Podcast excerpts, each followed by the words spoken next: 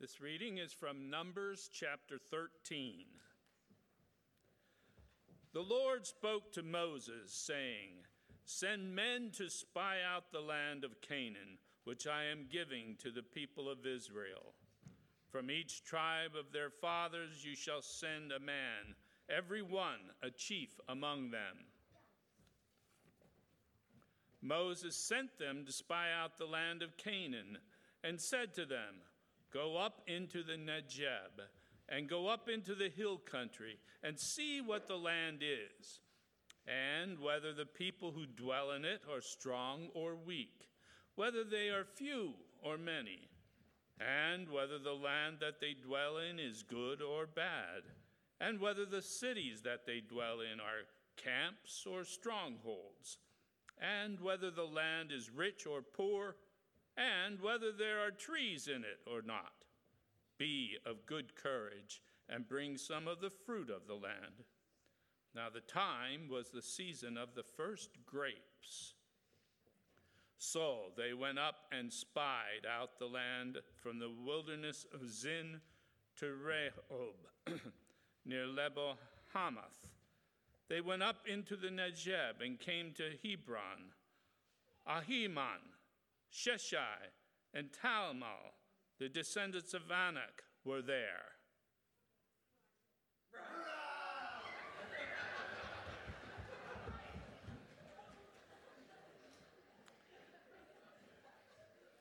Hebron was built 7 years before Zoan in Egypt. And they came to the valley of Eshcol, and cut down from there a branch with a single cluster of grapes, and they carried it on a pole between two of them. They also brought some pomegranates and figs. That place was called the Valley of Eshcol because of the cluster that the people of Israel cut down from there. At the end of 40 days, they returned from spying out the land. And they came to Moses and Aaron and to all the congregation of the people of Israel in the wilderness of Paran at Kadesh. They brought back word to them and to all the congregation and showed them the fruit of the land. And they told him,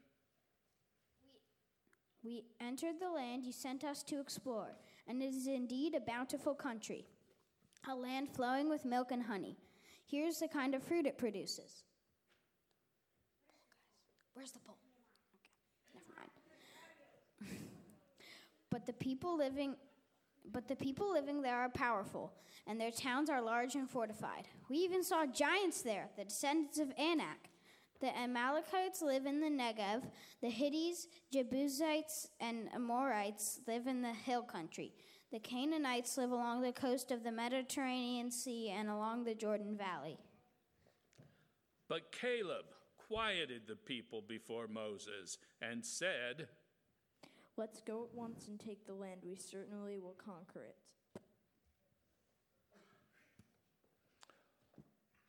Then the men who had gone up with him said, "We can't go up against them.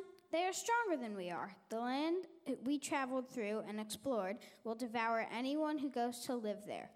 All the people we saw were huge. We even saw giants there, the descendants of Anak. Next to them, we felt like grasshoppers," and that's what they thought too. And so goes the story from the spies about the exploration of the land.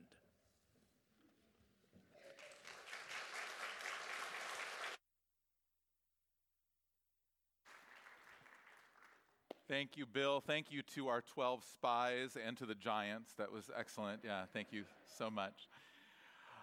It's so good to be gathered together. I just want to take a moment to send out a huge thank you to many of you. I'm going to ask you to stand up in just a moment, which I know is not the thing that you wanted to do, but if you were part of serving, or you were one of the kids who were part of Monumental this summer. So if you went down as a child, or if you were even 1 week down there doing anything, would you just stand up where you are? I just want you to see the amount of people who stepped into all of that. Yeah, thank you all. Thank you all. Our summers at York Alliance are so much fun because kids, they just look forward to being able to engage in all the different activities that are happening. And it's also a great break for many who serve week after week after week through the school year. And so we get to the summer, and it's just a chance for them to be able to breathe. And so thank you for some of you who stepped in and provided space for that. And thank you for loving our children so well. And kids, it's so good to have you up with us today. I'm going to try to keep things interesting for you. In fact, I'm going to take a risk, and I'm going to give you something that could be a distraction, but hopefully it's going to be helpful. So there's going to be a distribution of glasses that's coming right now. So you're going to get a pair of glasses. They're on cardboard, so you're going to need to fold them to look through them. So as you get them, I want to tell you the story that's led up to the story that you're in right now. And so we've been in this series called Building the People of God. So the teens and the adults have been with us for almost a year. And we've been journeying through from the Israelites being slaves in Egypt to the point where the Israelites are going into the promised land. And what happened in between was that God heard the cry of the slaves in Egypt. He stepped in by sending Moses, and through his power at work in Egypt, he actually released his people from slavery. He made them free.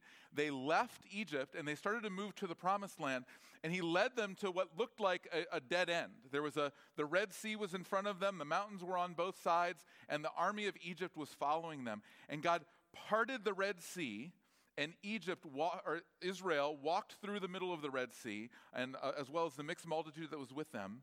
And then the army of the Egyptians tried to follow them, and God fought on their behalf. The waters came down, and they washed away the Egyptian army. It was this incredible work of God bringing them freedom.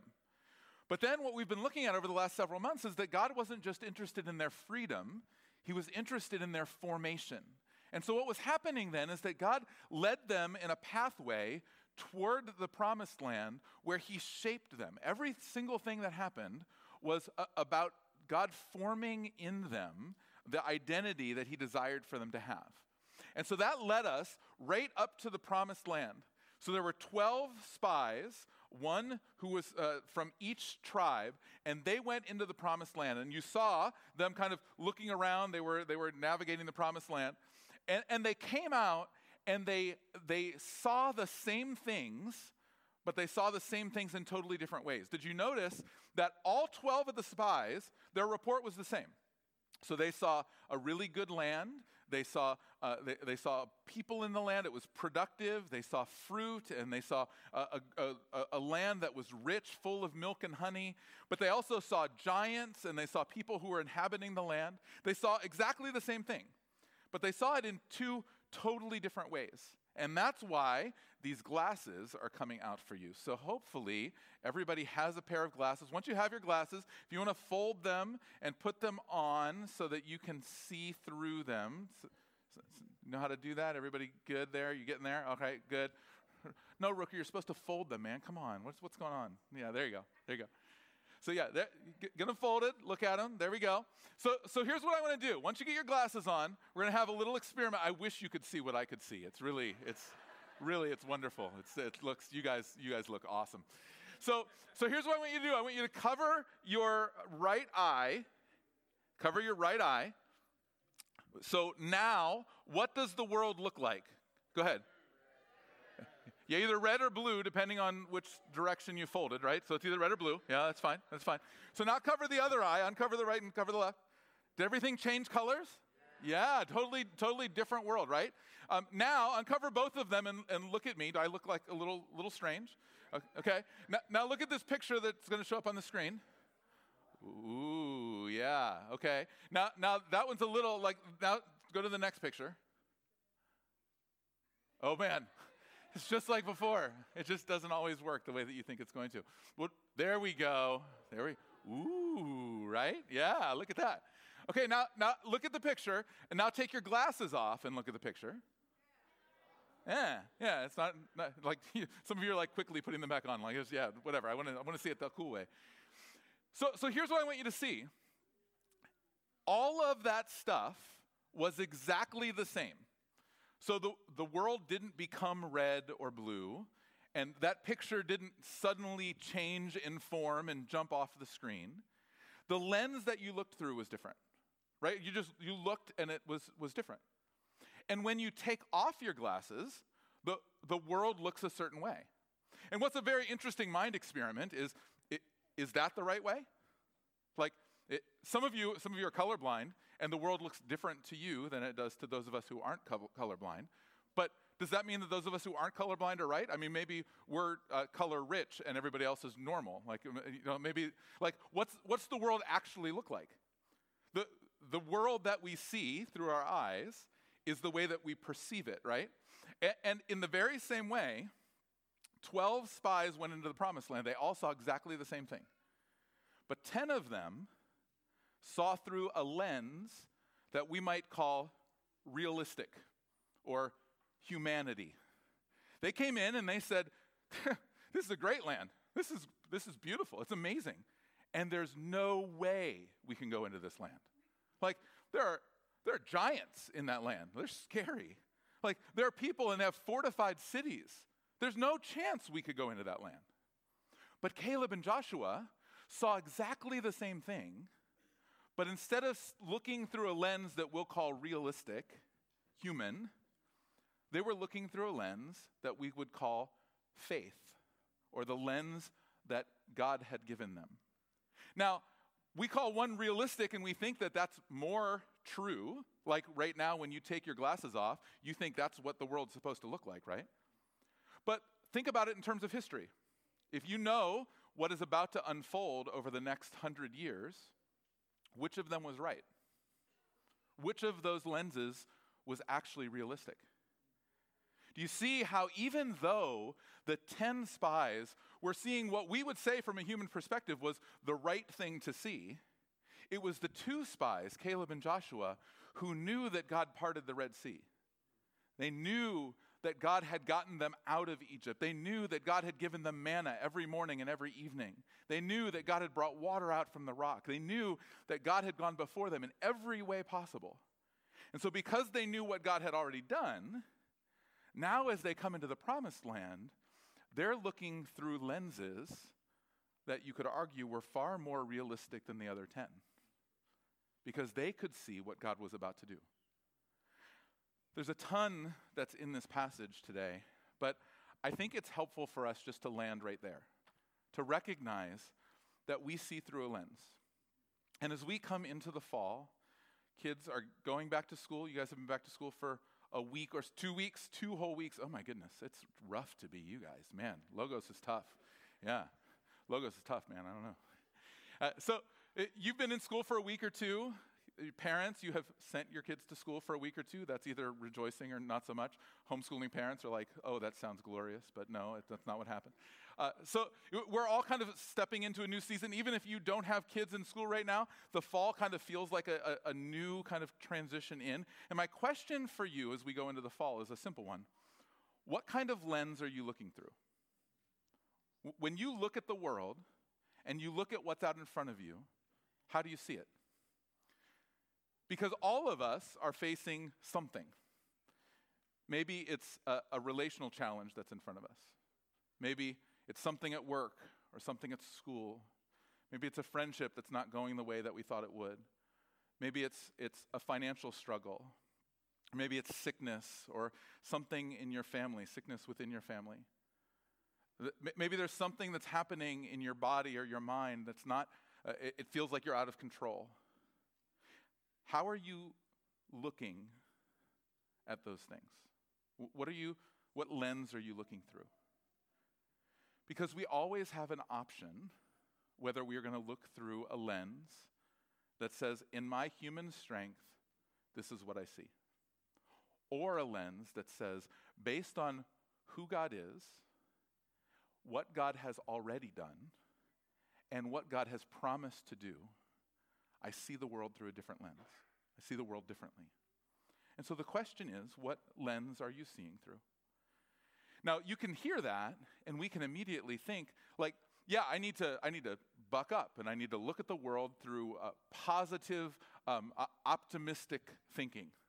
But it's very interesting. There's a verse that we didn't read in here that I want to read for you. It's verse 16 in Numbers chapter 13 that I think is, it's almost kind of a throwaway verse, but I really think it's the hinge point of this story. In the narration, All of the spies have been named and what tribe they've come from. And then it says this in verse 16. These were the names of the men whom Moses sent to spy out the land. And Moses called Hoshea, the son of Nun, Joshua. He changed his name. Hoshea and the Hebrew name Yeshua, very, very similar words, what's translated Joshua. They're very similar names. One, Hoshea, literally means salvation. But Joshua, Yeshua, means Jehovah is salvation. Almost the same thing. They're both seeing salvation, but one of them is just salvation. And one of them is salvation coming from Jehovah. When we look through a lens of faith, we're not just looking optimistically. We're not just kind of bucking up and saying, like, the world's okay. I know I'm going to be victorious. It's going to be fine. We're looking through the lens of Jehovah is our salvation. There's one outside of us who is strong enough to bring us victory. And the beauty of that name, Yeshua, is that there would come about 1,300 years later, another Yeshua. Because that name, Yeshua, in Hebrew is translated into Greek as Jesus. There was a Yeshua that would come who would be greater than Joshua. And he would not just declare through his name, but live through his life, Jehovah is salvation. And he would come to live the life that we couldn't live, and to die the death that we deserve to die, and through his perfect sacrifice be raised again from the dead victorious, so that we would always be able to look through those lenses and say, I know that in the end, it's going to be good. I know that even when things are difficult, I know even when I face things that seem overwhelming to me, I know that my hope is not in me. My hope is not in that I'm strong enough, but my hope is in the fact that God is my salvation. Sometimes it's hard to look through that lens, right? Can we just be honest? Like some of us, there are days and weeks and months and years for some where it's like it's hard to get your eyes through the lens of Christ. And that's why God gives us one another. You know, there are people here in this church who have for decades been actively looking through the lens of God, looking through a lens of faith, and trusting, taking steps in faith. I don't mean perfectly, but I mean in a way that goes far beyond where I am and where many of us are. And that's the beauty of a community like this. So kids, you have people in front of you, a generation or two ahead of you, who have started to step out in faith. And teens and young adults, you have people who are ahead of you. I guess they call what I'm in middle age now. That's really a sad thing, but I guess that's what it was affirmed in the 8:30 service that I was middle aged very quickly, and I didn't think that was nice. So yeah, so you have people who are ahead of you, and I have people who are ahead of me who are walking the journey faithfully. And as we walk the journey faithfully, we encourage one another to look through the lens of faith. So let me read for you a great story, just in two verses, of a lens that shifted. And it shifts, the writer reminds us, we can keep perspective, kind of keep the focus through that lens because of the community around us. This is in Hebrews chapter 12. It says this, "Therefore, since we are surrounded by so great a cloud of witnesses, let us also lay aside every weight and sin which clings so closely, and let us run with endurance the race that is set before us, looking to Jesus, the founder and perfecter of our faith, who for the joy that was set before him endured the cross, despising the shame, and is seated at the right hand of the throne of God." Through the human lens, the cross was absolute defeat. It was shame. But what the writer of the Hebrews is telling us is that when Jesus saw it, he didn't see shame. He saw joy. He saw to the other side that what would come was the joy of victory. And the way that we continue to see that is through one another, that cloud of witnesses that's around us. That we We encourage one another back into the way. It says, remember, I know it looks really bad right now, but remember, when you look at it through a different lens, you see what God could be doing. And so I want us to pray into this fall. It's an opportunity that we have all together that we don't have very often. And so the worship team is going to come, and they're going to lead us in just a moment. And as they do, I'm just going to ask us to take a moment quiet. And I know for kids and parents of kids, a moment quiet sounds like it's a very it's fraught with concern. But I want to just take a moment to listen to the Spirit. It won't be long. So I just want to ask you to take your glasses off and put them to the side. If you have a pen and paper or anything that you're taking notes on, just set those to the side. Let's just take a moment to be quiet and listen. And so I'm going to direct you through it. I'm going to ask you to, as you put all that stuff to the side, from the littlest kid upward, just put your hands out in front of you like this. It's really simple. Just put your hands out in front of you. And then I'm going to ask you to close your eyes and then just breathe in really, really deep. So breathe in deep. And then breathe all the way out. And do that exact same thing again. Breathe in really deep. And then breathe out. Now, keeping your eyes closed, we're just going to allow God to speak. So, Jesus, would you, by your Holy Spirit, would you come speak to our hearts in these moments and help us to identify those things that we need to see through a lens of faith. Help us to know what feels overwhelming to us, that you're working in the middle of it. Just got to open our eyes to see.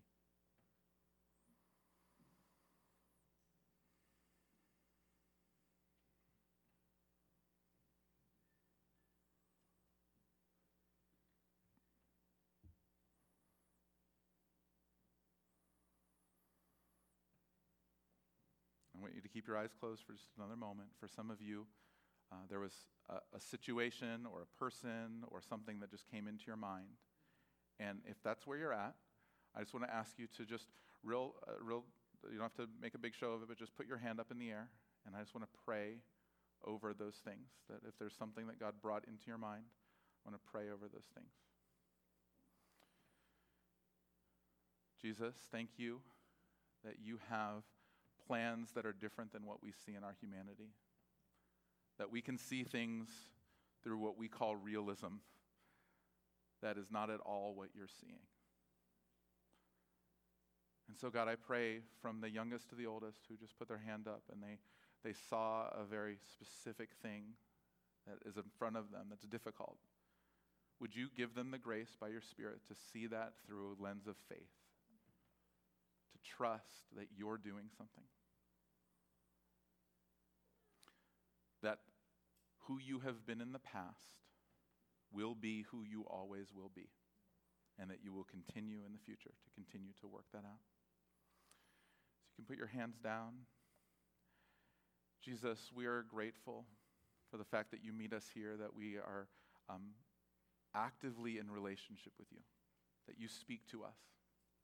And so, God, help us as we navigate that to learn to rely on that great cloud of witnesses, to learn to listen to your voice, and to take steps of faith to follow after you.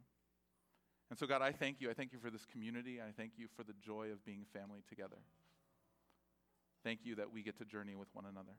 And I pray your blessing on each one of us as we step into what's ahead this fall. God, would you go before us and work in mighty ways? We pray in Jesus' name.